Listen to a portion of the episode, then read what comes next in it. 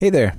Thanks for listening. Before we jump into this episode, I just want to remind you that this episode is brought to you by us over at Talk Python Training and Brian through his PyTest book. So if you want to get hands-on and learn something with Python, be sure to consider our courses over at Talk Python Training. Visit them via pythonbytes.fm slash courses. And if you're looking to do testing and get better with PyTest, check out Brian's book at pythonbytes.fm slash PyTest. Enjoy the episode. Hello and welcome to Python Bytes, where we deliver Python news and headlines directly to your earbuds. This is episode 265, recorded January 5th, 2022. I'm Brian Okken. I'm Michael Kennedy. And I'm Matt Kramer. Matt, welcome to the show. Thanks. So- Happy to be so here. Yeah, welcome, So- Matt. Who are you? Oh, so uh huge fan. I've listened to every episode. Um I actually I'm one of these folks that started their career outside of software. Um I've heard a similar parallel story a bunch of times in the past. So I have my degree actually in uh, naval architecture marine engineering, which is design of ships and offshore structures. Um Wow. in grad in grad school I started I was started with MATLAB, picked up Python uh, thanks to a professor and then over time that's just grown and grown. Um spent 8 years in the oil and gas industry um, and using Python mostly for doing engineering analysis, a lot of digital type stuff, um, IoT type monitoring work. And uh, about three months ago, I joined Anaconda as a software engineer, and I'm working on our uh, Nucleus cloud platform as a backend software. Very cool. Awesome. Yeah, well, congrats on the new job as well. That's a big change from oil and gas to Took uh, a couple years. I, I mean, that. it is in Texas and all, but it's still Yeah. uh, it's still on the tech side. Yeah, no, it's uh, it's related, but obviously a different focus. I wanted to make writing code my job rather than the thing I did to get my job done. So Fantastic. Yeah, I'm sure you're having a good time. Well, uh, Michael, we had some questions for people last week. We did. Uh, I want to make our first topic a meta topic, and by that I mean a topic about Python bytes. So you're right. We discussed uh, whether the format, which is sort of, I wouldn't say changed. It's I would rather categorize it as drifted over time. Yeah. it's, it's sort of drifted to adding this little thing or do that different thing. And we just said, hey, everyone, do you, do you still like this format? It's not exactly what we started with, but it's it's where we are. So we asked some questions. The first question I asked, which I have an interesting follow up at the end here, by the way, is is Python bytes too long at 45 minutes? That's roughly the the time that we're we're going these days, probably about 45 minutes. And so I would say, got to do the quick math here. I would say 70, 65%. Let's say 65% are like, no, it's good. With a third uh, of that being like, are you kidding me? It could go way longer. I'm not sure we want to go way longer, but Right. there are definitely uh, a couple people that think, yeah, it's it's getting a little bit long. So I would say probably 12% of people said it's too long. So I feel like it's actually kind of a, a, a decent length. And one of the things I, th- I thought it's like, as we've changed this format, we've added things on, right? We added the joke that we started always doing at the end. We added our extra, extra, extra uh, stuff.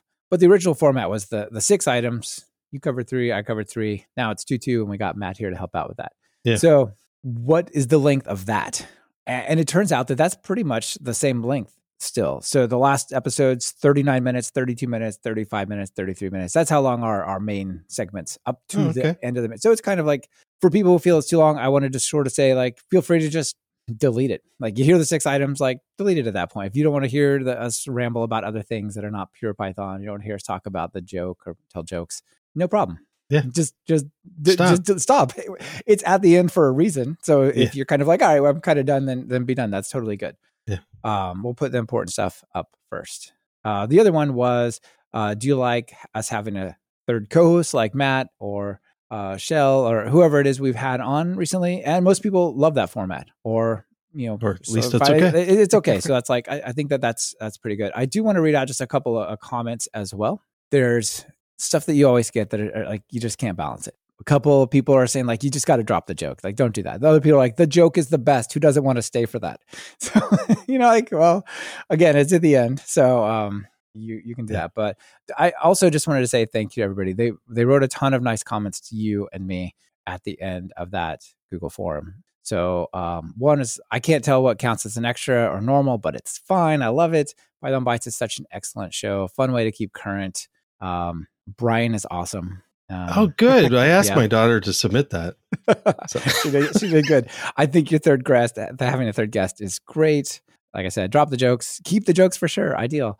Um, I So anyway, there, there's a bunch of uh, nice comments. I think the Yeah. other thing uh, that I would like to just speak to real quick and get your thoughts on, and, and maybe you as well, Matt, because you've been on the receiving end of this a lot, is us having the live audience. Right. I think having a live audience is Yeah. really interesting. I also want to just acknowledge, like, we knew that that would be a slight drift of format, right? So if you're listening in the car and there's a live audience comment, it's kind of like, well, but I'm not listening to it live.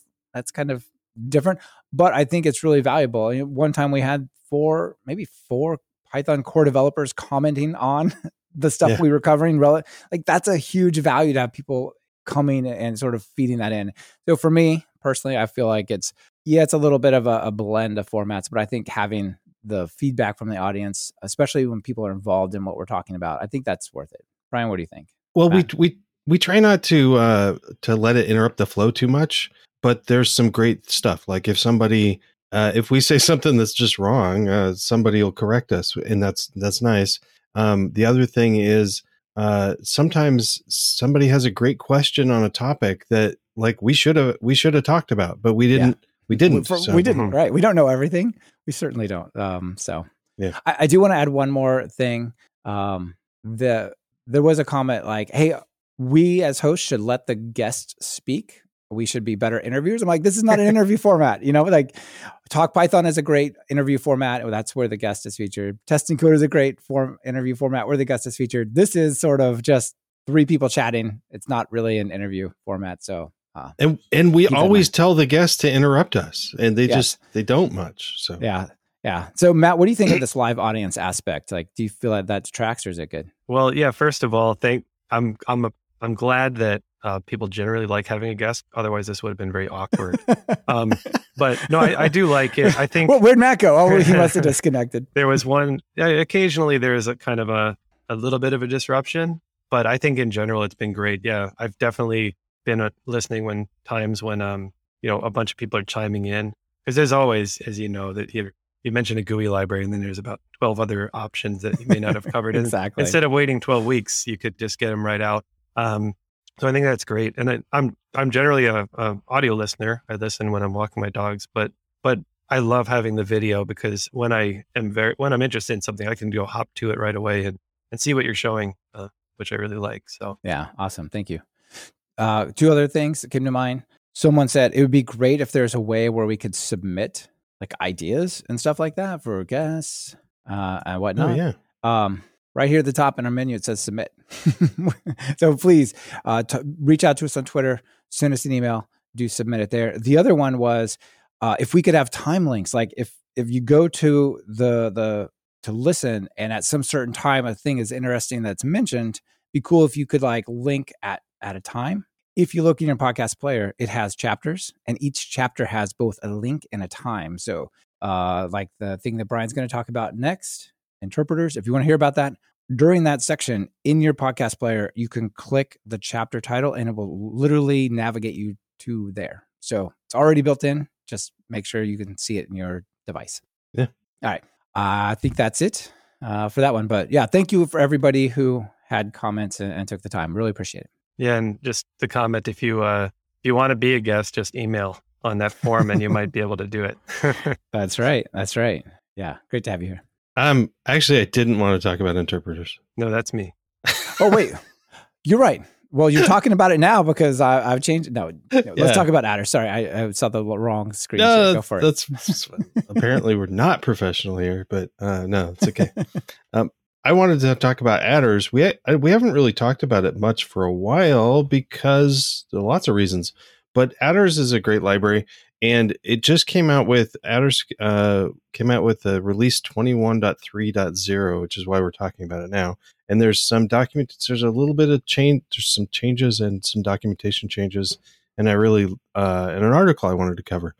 So one of the things you'll see right off the bat, if you look at the doc, the overview page of the attrs site, is is it it is highlighting the uh, the define uh, decorator. It's a different kind of way that if you've used attrs from years ago, this is a little different. So the there's a there's there was a different way to, a different API that was added in the last release, and this is um, or, in one of the previous releases, and now that's the the preferred way. So this is what we're calling modern attrs. Um, but along with this, I wanted to talk about an article uh, that Hynek wrote um, about about attrs, and it's a little bit of a history, and I really love this discussion. So, um, and uh, I'll try to quickly go through the history. Uh, early on, we didn't have data classes. Obviously, we had we could handcraft classes, but there were problems with it. And there was a library called Characteristic, which I didn't know about. This was this was uh, before I started looking into things. Um, that and then Glyph and Hynek in in 2015 were discussing it, ways to change it, and that begat the old original attrs um, interface. And there were things like attr.s and adder attrib that were partly out of the fact that the old way of characteristic attribute was a lot of typing. So they wanted something a little shorter.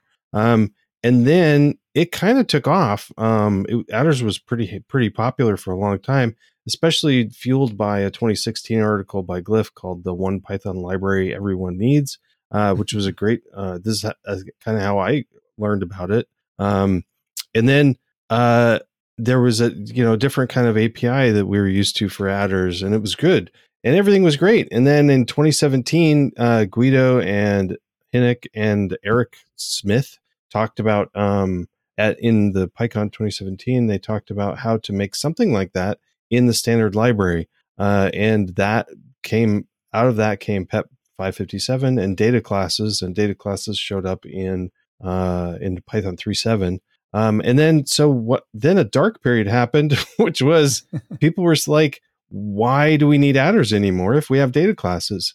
Well, um, that's one of the things I like about this this article. And then there's a an attached article that is called "Why Not? Uh, why not? Uh, why not data classes instead of attrs?" And um, and this is uh, uh, th- it's it's important to realize that data classes have always been a limited set of to attrs. attrs was a is a superset of functionality, and there's a lot of stuff missing in data classes, like uh, like uh, equal equality customization and validators. Validators and converters are very important if you're using a lot of these. Um, um, and then also people were like, well, data class is kind of a nicer interface, right? Well, not anymore. Um, the uh, the pound defines pretty or the at defines really nice. This is a really easy interface now to work with. So anyway, yeah, and it has typing, and it has typing. Um, and and I'm glad he wrote wrote this because I'm I kind of was one of those people of like, um, am I doing something wrong if I'm if I'm uh, using data classes? Uh, why should I look at attrs? And one of the things there's a whole bunch of reasons. One of the things that I really like is attrs uh, has uh, slots. The the slots are on to by, by default. So you have um, you kind of define your class once instead of uh, keeping it growing. Whereas the default Python way in data classes is to allow classes to grow at runtime, have more more attributes. But that's not really how a lot of people use classes. So if you if you came from another language where you have to kind of define the class once and not at runtime, um, attrs might be a closer fit for you. I like it, and it's whether you say at define or at data class, pretty similar. Yeah. yeah, attrs is really cool. I, I, personally haven't used it, but I've always wanted to try it. Um, we're using FastAPI and, and Pydantic, so I've really come to like that library. But attrs is something that looks really full featured and nice. Um, definitely something I want to pick up. Yeah, it's cool. And Pydantic also seems very inspired by data classes, which I'm learning now. I suspected, but now learning that is actually inspired by attrs, and they kind of sort of leapfrog each other in this this same trend, yeah. which is interesting. Yep. So yeah, cool, good one, Brian. Matt, I, I thought Brian was going to talk about this, but you can talk about it. this would be me, yeah. um, so this one's not strictly Python related, but I think it's very relevant to Python. Um, so I mentioned earlier, I, I came from a non CS background, um, and I've always I've just been going down the rabbit hole for about 10 years now, trying to understand everything and pick it up and and really connect the dots between how do these very flexible objects that you're working with every day. How do those get actually implemented? Um, and so the first thing I did, if you heard of this guy, Anthony Shaw, um, yeah, I think he's been mentioned once or twice. He wrote a great yeah. book. Uh, shout out CPython internals. Really yeah, like Anthony. Book. Anthony's out in the audience. He even says yeah, happy Happy New Year's. Hey, yeah. Happy New Year's. so this book is great if you want to learn how CPython's implemented. Um, But because I don't have a traditional CS background, I've always wanted, you know, I felt like I wanted to get a little bit more to the fundamentals. And I don't remember where I found out about this book, but Crafting Interpreters, um, I got the paperback here too. I highly recommend it. It's it's it's a um, implementation of a language from start to finish. Every line of code is in the book. Uh, it's a dynamic interpreted language, um, much like Python. Um, but I really like how the book is structured. So it is uh, it was written over I think five years in the open. Um, I, I think the paperback may have just come out last year, but you walk through every step from tokenization, scanning, building a syntax tree, um, and all the way through the end. But what I really like about it is is you actually uh, you develop two separate interpreters for the same language. So the first one is written in Java. Um, it's a direct um, evaluation of the abstract syntax tree. Um, so that was really how I got a lot of these bits in my head about what is an abstract syntax tree? How do you start from there? How do you represent these types? But the second part is actually very where I think it becomes really relevant for Python because you the second part is written in C. It's a bytecode virtual machine um, with garbage collection. So it's not exactly the same as Python. But if you want to dig down into how would you actually you know implement this with the types that you have available for you in C, um, but get something flexible, much like Python, I really recommend this. Um, so again, it's not directly. There's some good side notes in here where they he compares you know different implementations between different languages like um, Python and JavaScript, etc., Ruby. But I really like this book. I devoured it during my time between jobs, and um, yeah, I, I, I keep telling everyone about it. So thought it would be good for the community to hear. Yeah, nice. Yeah, I didn't study this stuff in college either. I mostly studied math and things like that, and so understanding how virtual machines work and, and all that is just how code executes. I think it's really important. You know, it's it's not the kind of thing that you actually need to know how to do in terms of you got to get anything done with it. But sometimes your intuition of like, if I ask the program to work this way and it doesn't work as you expected, you expect you know, maybe understanding that internal is like, oh, it's because the it's really doing this and oh everything's all scattered out on the heap and I thought numbers would be fast. Why are numbers so slow? But okay, I understand now. Yeah. I, I I really like the I mean it answered a lot of questions for me, like how does a hash map work? Right, that's a dictionary in Python. What is a yeah. stack? Why would you use it? What is the when you do a disassemble and you see bytecode? What does that actually mean? Right. Mm. Um, yeah. So I really, uh, really enjoyed it, and he's got a really great um, books open source. He's got a really great build system. If you're interested in writing a book, it's very cool how like yeah. adding lines of code and things like that are all embedded in there. And he's got tests um, written for every part where you add a new you know a new bit to the code there's tests written and there's ways where he uses macros and things to block them out it's pretty pretty interesting so. nice testing books uh, that's pretty excellent yeah yeah so matt now being at anaconda like that world the tool the python world over in the data science stack and especially around there has so much of like here's a bunch of c and here's a bunch of python and they kind of go together does this give you a deeper understanding of what's happening yeah for uh, sure i think um Python internals gave me a really good understanding a bit about bit more about the C API and and why that's important.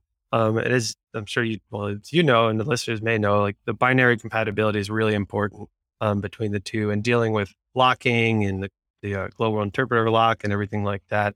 Um, so it's definitely given me a better conceptual view of how these things are working. As you mentioned, I don't you don't need to know it necessarily on a day to day basis, but I've just found it it's given me a much better mental model. Having an intuition is valuable. Yeah. Uh, quick audience feedback. Sam out in the live audience says, I started reading this book over Christmas Day and it's an absolute joy. So, yeah, very cool. Uh, one more vote of confidence for it there. Cool. Um, Brian, are we ready for my my next one? Yes, definitely. A, little uh, Yamale. Yeah, I'm hungry. So this one is cool. Uh, it's called Yamale or Yamali. Um, I'm not 100% sure, but it was suggested by Andrew Simon. Thank you, Andrew, for sending this in. And the idea of this is we work with YAML files that's often used for configuration and whatnot. But if you want to verify your YAML, right, it's just text. Maybe you want to have some YAML that has a number for a value, or you want to have a string, or maybe you want to have true false or you want to have some nested thing, right? Like you could say, I'm going to have a person in my YAML, and then that person has to have fields or values set on it, like a name and an age. with this library, you can actually create a schema that talks about what the shape and types of these are, much like data classes. And then you can use Yamali to say, given a YAML file, does it validate? Think kind of like Pydantic is for JSON. This is for YAML, except it doesn't actually parse the result out. It just tells you whether or not it's it's correct. Isn't that cool? I think it looks neat. Um, yeah, yeah. So it's it's uh, pretty easy to work with. Uh, obviously, requires modern Python. It has a CLI version, right? So you can just say Yamali, give it a schema, give it a file, and it'll go through and, and check it. It has a strict and a non-strict mode. It also has an API. So and then to use it, just say yamali.validate schema and data, either in code or on the CLI. And in terms of schemas, like I said, it looks like data classes. You just have a file like name colon stir, age colon int, and then you can even add additional limitations like the max integer value has to be 200 or less, which is pretty cool. Uh, then also, like I said, you can have um, more complex structures. So, for example, they have what they call a person, but then the person here actually you can nest them. So you could have like part of your YAML could have a person in it, and then your person schema could validate that person. So very much oh, like oh, nice. Pydantic, but for YAML files. Like here, you can see scroll down. There's a an example of I think it's called recursion is how they refer to it. but you can have like nested versions of these things and so on. So if you're working with YAML and you want to validate it through unit tests or some data ingestion pipeline or, whatever, uh, you just want to make sure you're loading the files correctly, then you might as well hit it with some Yamali, I'm guessing. One of the things I like about stuff like this is that um, things like YAML files, sometimes people just sort of edit it in in the Git repo uh, instead of making sure it works first, and then it gets and then having a, a CI stage that says, "Hey, making sure the uh, the YAML's valid syntax is is pretty nice," so that you um, so that you know it before it blows up somewhere else with some weird error message. So yeah, exactly. Yeah, this is really cool. The validation of these types of input files, especially YAML files, is really tough. I've found just because it's indentation based and um, white space is not a bad thing, obviously, but for YAML, it's tough. I, I, can't tell you how many hours I've banged my head against the wall in a past life um, trying to get Ansible scripts to run and things like that. So this is really neat. Yeah, um, and any, cool. anytime I see something like this, I just wish that there was one way to describe those types somewhere, like, and if preferably in Python, just because I like that more. But this is really cool. Yeah, I wouldn't be surprised if there's some kind of Pydantic mapping to YAML instead of to JSON, uh, and you can just kind of run it through there. But yeah, I think this is more of a challenge than it is, say, for JSON, because JSON, there's a validity to the file, regardless of what the schema is, where YAML, less so, right? Like, well, if you didn't indent that, well, it just, that means it's, it belongs somewhere else, I guess. You know, it's a little, yeah. little more freeform. So I guess that's why it's popular, but also nice to have this validation. So yeah, thank you for Andrew. Thank you to Andrew for sending that in. Um, yeah. So next, I wanted to talk about Pympler, uh, which is a great name. um, and I, I honestly can't remember where I saw this. I think it was a post uh, or something by Bob Belderbos, um, or something he wrote on PyBites. I'm not sure. Um, anyway, so I'll give him credit. Maybe it was somebody else. So if it was somebody else, I apologize. But anyway, what is Pympler? Pympler is a little tiny library which has a few tools in it and it has uh, one of the things it says is um, uh, w- one of the things I saw.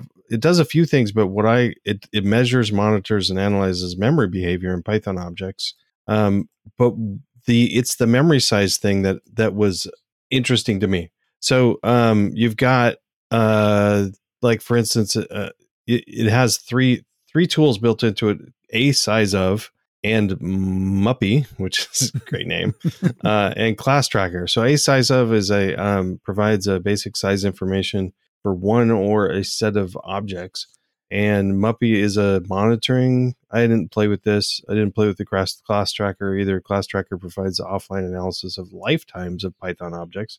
Might yeah, be interesting. Maybe, maybe if you got a memory leak, you could see like there's a hundred yeah. thousands of my hundreds of thousands of this type, and I thought I only had three of them. Yeah, and so one of the things that I really liked of uh, with a size of is uh, it's it, I mean we already have um, uh, sys get size of in Python, but that just kind of tells you the size of the object itself, not of the um, like later on. So A size right. of will tell you not just what the size of the object is, but all of the recursively. It goes recursively and and uh, looks at the size of all the stuff that it contents of it. So right, and people haven't looked at this.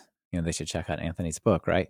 But if you've got a list and say the list has a hundred items in it, and you say what is the size of the list, the list will be roughly nine hundred bytes because it's 108 byte pointers plus a little bit of overhead. Those pointers could point at megabytes of memory. You yeah. could have hundred megabytes of stuff loaded in your list, and if it's really only hundred, like no, that's nine hundred bytes, not eight hundred megabytes or whatever, right? So you really need to, if you actually care about real whole memory size, you got to use something like a size of. It's cool that this is built in. I I had to write this myself, and uh, it was not as fun. Yeah, this is awesome. I I also I I hit this um sometime in grad school. I remember when I was I had a deadline or something, and uh, just I hit the same thing about the number of bytes in a list being so small, and just writing something that was hacky to try to do the same thing, but to have it so nice and available is great. And the name yeah. is awesome. I love silly names. yeah, for sure.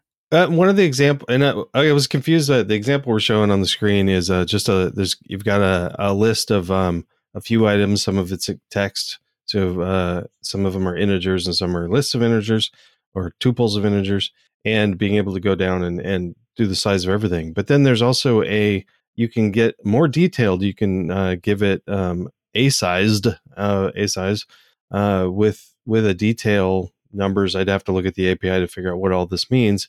But the example shows each element, uh, not just the total, but each element, what the size of the different components are, which is kind of cool but it lists like a flat size, and I'm like, what's the flat thing? So I had to look that up, and uh, flat the uh, flat size returns the flat size of a Python object in bytes determined as the basic size. So like in these examples, it's uh like the tuple is just a flat uh the tuple itself is 32 bytes, but the the tuple and its contents is 64. Sort of I see. So flat is like sys.get size of and size is a size of that bit.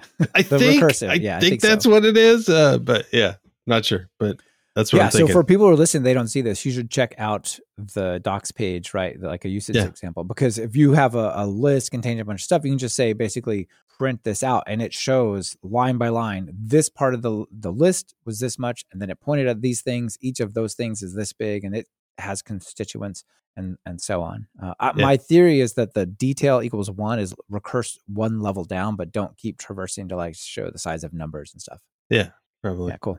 Yeah, I love it. This is great. Yeah. Oop. All right. Matt, take us home. Okay, so um, I, am going to talk about hv plot and uh, hvplot.interactive um, specifically. Um, so this is something I actually wasn't very aware of until I joined Anaconda, but one of my colleagues uh, Philip Rudiger, who I know is on Talk Python at one point, um, is our is the developer working on this. And there's basically there's you know when you're working in the PyData ecosystem, there's pandas and Xarray and Dask. There's all these different data frame type interfaces, and there's a lot of plotting interfaces. And there's a project called HoloViews or HVPlot, which is a consistent plotting API for that you can use. And and the really cool part about this is you can swap the backend. So, for example, um, Panda's default plot will use dot plot and it'll make a matplotlib. But if you want to use something more interactive like Bokeh or HoloViews, um, you can just change the backend and you can use the same commands to do that. Um, so that's oh, that's really cool. Neat. And you set it on the on the data frame. Yeah, yeah, exactly. Right. So what you what you do is you import hvplot.pandas, and then on the data frame, if you change the backend, you just do data dataframe.plot, um, and there's a bunch of kind of you know rational defaults built in for how it would show the different columns in your data frame um, versus the index. And then I, I can, like that because you could swap out the plots by writing one line, even if you've got hundreds of lines of plotting and stuff, right? And it just picks it up.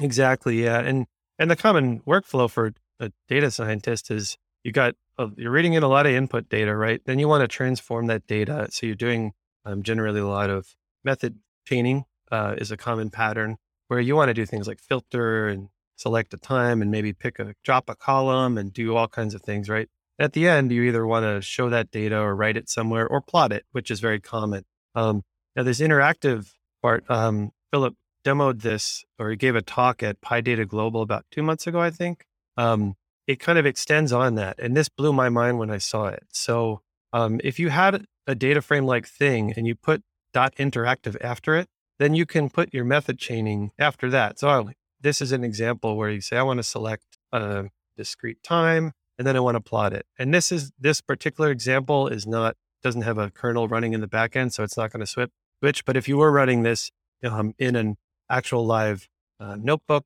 it would be changing the time on this chart. And again, this is built to work with the um, a lot of the big data type APIs that match the Pandas API.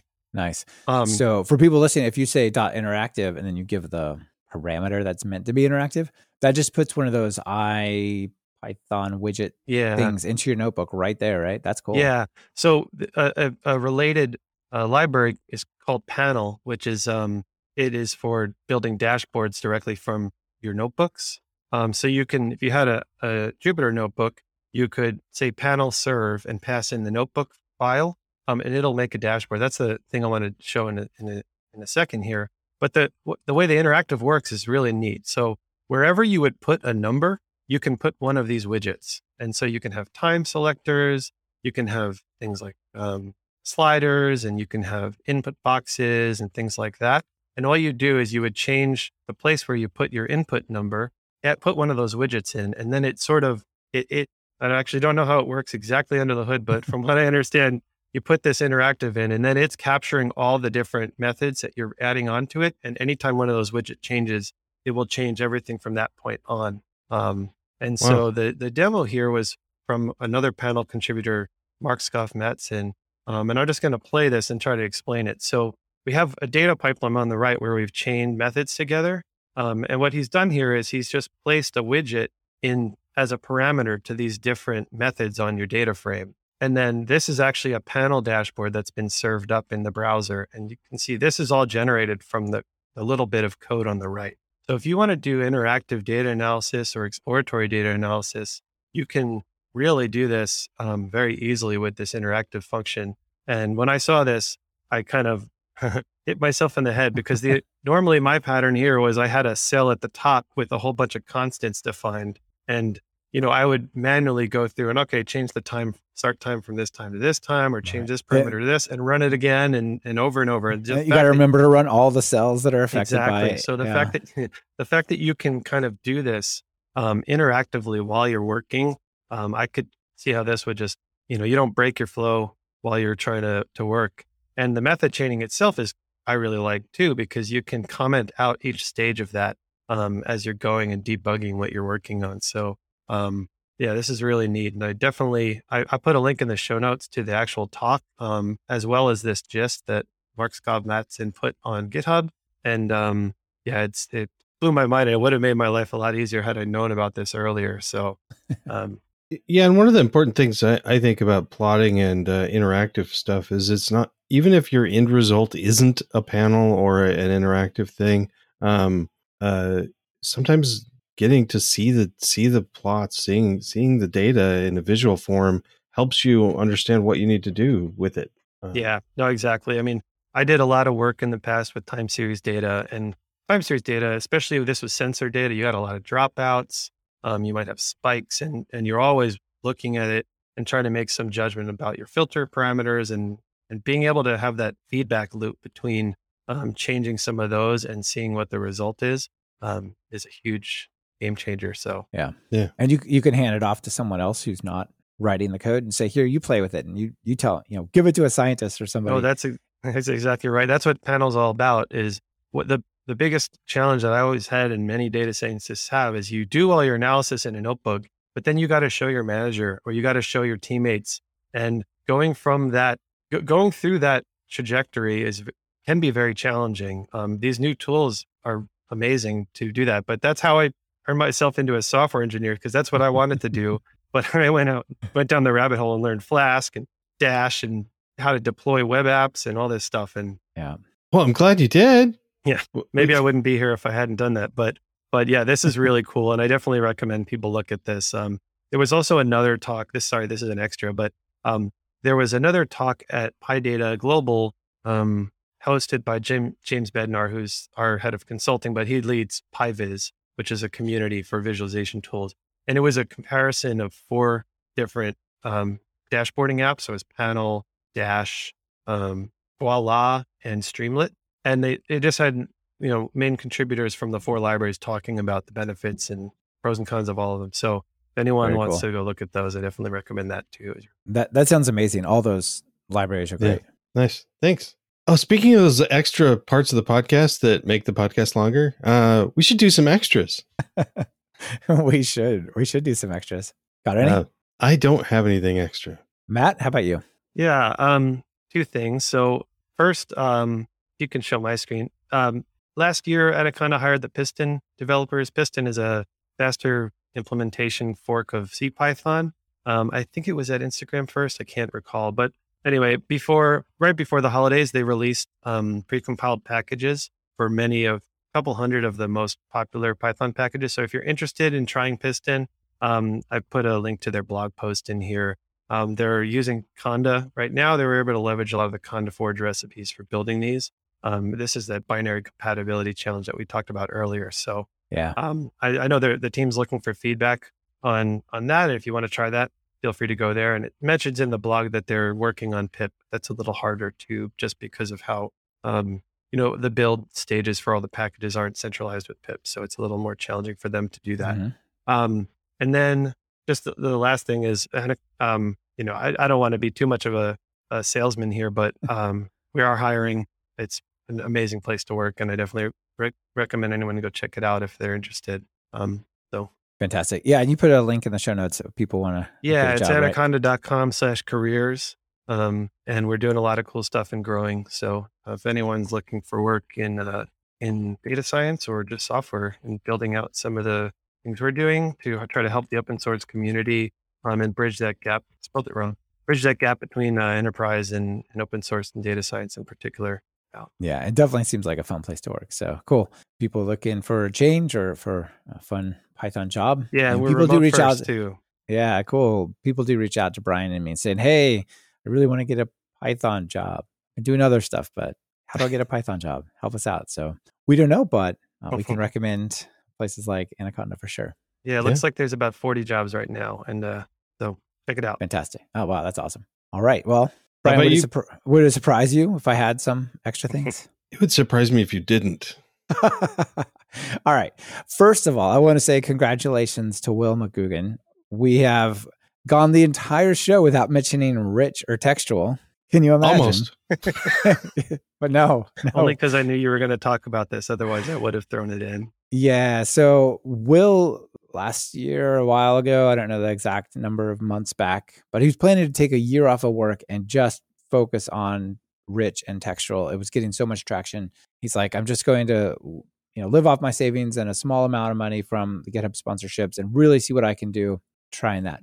Well, it turns out he has plans to build some really cool stuff and has actually all based around rich and textual in particular and he has raised uh, a first round of funding and started a company called textualize.io. How cool is that?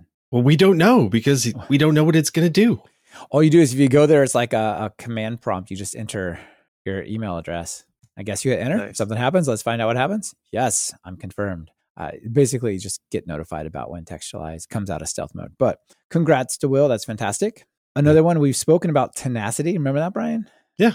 So tenacity is cool. You can say, here's a, a function that may run into trouble. If you just put at, you know, tenacity.retry on it and it crashes, it'll just try it again until it succeeds. That's probably a bad idea in production. So you might want to put something like stop after this or do a little delay between them or do both. I was having a race condition. We're trying to track when people are attempting to hack Talk Python, the training site, the Python Byte site, and all that.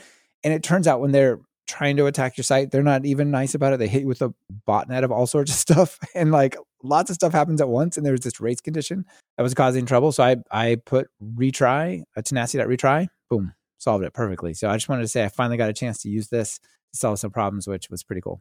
That's really cool. I the other one that's similar to this, which I've used, and I think I don't know if you've used Brian, but it's called PyTest Flaky, Yeah. and Oh, um, it's awesome nice. because I was working with um, this time series data historian. I had a bunch of integration tests in my last job, but you know, network stuff it would drop out occasionally, and so um, you can do very similar type things and wrap your test um, in an at flaky decorator and do similar type stuff, and and it, Yeah. you know give it three three tries or something before you make it fail.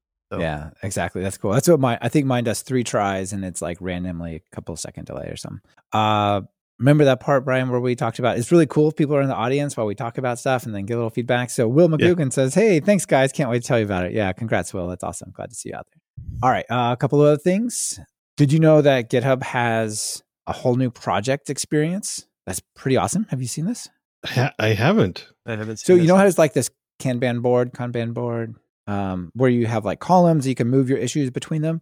So just last week, they came out with this thing called a beta projects, where it still can be that, or it can be like an Excel sort of view where you have little drop down combo boxes. Like I want to move this one into this column by going through that mode, or as a board, or you can categorize based on some specification, like show me all the stuff that's in progress, and then give me that as an Excel sheet and all these different views you have for automation and then like there's apis and all sorts of neat stuff in there so if if you've been using github projects to do stuff you know you can check this out it looks like you could move a lot of a lot more work towards that on the project management side of software than used to This is really neat. Yeah. In my previous job, I was using Azure DevOps. Um, I was always wondering when some of those features might move to GitHub. I don't know if that's what happened here, but um, being able to have this type of project management in there for for you know, this type of things is really really great. yeah super cool Yeah, one of the things I love about stuff like this is because uh, even, I mean, yes, a lot of companies do their project management on or projects on in GitHub or places like that, but also um, open source projects often have they're often have the same needs of project management uh, as as it, private commercial projects. So yeah, Yeah. I personally, I, I only have a few open source small projects that are kind of personal and no one would probably want to use them. But even just keeping notes about to dos and future stuff and uh, it would be really nice. yeah just for future you if nothing else right yeah, Awesome. Okay, so this is cool. Now, the last, yeah, this last thing I want to talk about is Markdown. So, um, Roger Terrell turned me onto this. Um, there's this new Markdown editor. Uh, it's cross-platform. Yes, cross-platform called Typora, and we all spend so much time in Markdown that just wow, this thing is incredible. It's not super expensive, and it looks like a standard Markdown editor. So you write Markdown, and it gives you a, a WYSIWYG, you know, what you see is what you get style of programming, which is not totally unexpected, right? But what is super cool is the way in which you interact with it. And actually, I am going to show you real quick. So you can you two can see it, and then you can tell people like, what do you think about this? Uh, here, think that's it. Back waiting there. Okay. yeah. So here, here's here's mark here's a markdown file for um, my course, just the practices and whatever. You can say, you know what, I would like to view that in code style. Right. Well, that's kind of cool. We want to edit this. You click here, and it becomes Ooh, comes Markdown. becomes markdown. That's but this is a boring file. So let's see about it has a whole file system that navigates like through your other markdown stuff hierarchically. So like here, chapter eight's a good one. So we go over to chapter eight on this, and now you can see some more stuff. Like you can go to set these headings and whatnot. But if you go to images, like you can set a caption, and then you could even change the image, like right here. If it were a PNG, it's not, but so I'll put it back as JPEG, and then it comes back. You can come down and write a code fence um, if you use the right symbol, and you can say def a, right, whatever, and then you pick a language. Isn't that isn't that dope? Oh, this is so good. That's so awesome. if if you end up writing a lot of Markdown, and if you need to get back, you just um, go back and switch back to raw Markdown, and then go back to this fancy style. I, I think this is really a cool way to work on Markdown. I'm actually working on a book with Roger, and uh, it's got tons of Markdown, and it's been a real joy to actually use this thing on it. So yeah Does it have VI mode? Probably not. I don't know about that, but it has themes. Oh, like it yeah, has, it that's has, like you can do like a, like a night mode, or I could do like a newspaper mode, or you know, take your pick. It's it's, it's pretty cool. The, nice. the, weir- Uh, the weirdo grad student in me is upset that this isn't LaTeX. But It um, has it has built-in LaTeX. oh, it has- like, you can do, um. Yeah, you can do like inline LaTeX, and you can. There's a bunch of settings you can set for the LaTeX. It's got a whole um a whole math section in there. I oh, believe. that's sweet. Okay. Yeah, let's see. So, it. So am I the only person that went all the way through college pronouncing it latex? I did too, but I just learned that it, the cool way is saying LaTeX. yeah, so- it's, it's LaTeX. Yeah, yeah. It's Yeah. French. No, I don't know. But no, yeah, it has it has support for like chemistry settings, like inline LaTeX and math, and all sorts of good stuff. So yeah, it's it's. I'm telling you, this thing's pretty That's slick. really so cool. all right, well, I gotta do my screen share back because so you all can see the joke because the joke is very good, and we're gonna cover it. Where's But it's joke? at the end. It's at the end. So if people don't want to Okay. listen to the joke, they don't have to. Well, uh, yeah, Brian, okay. I blew it.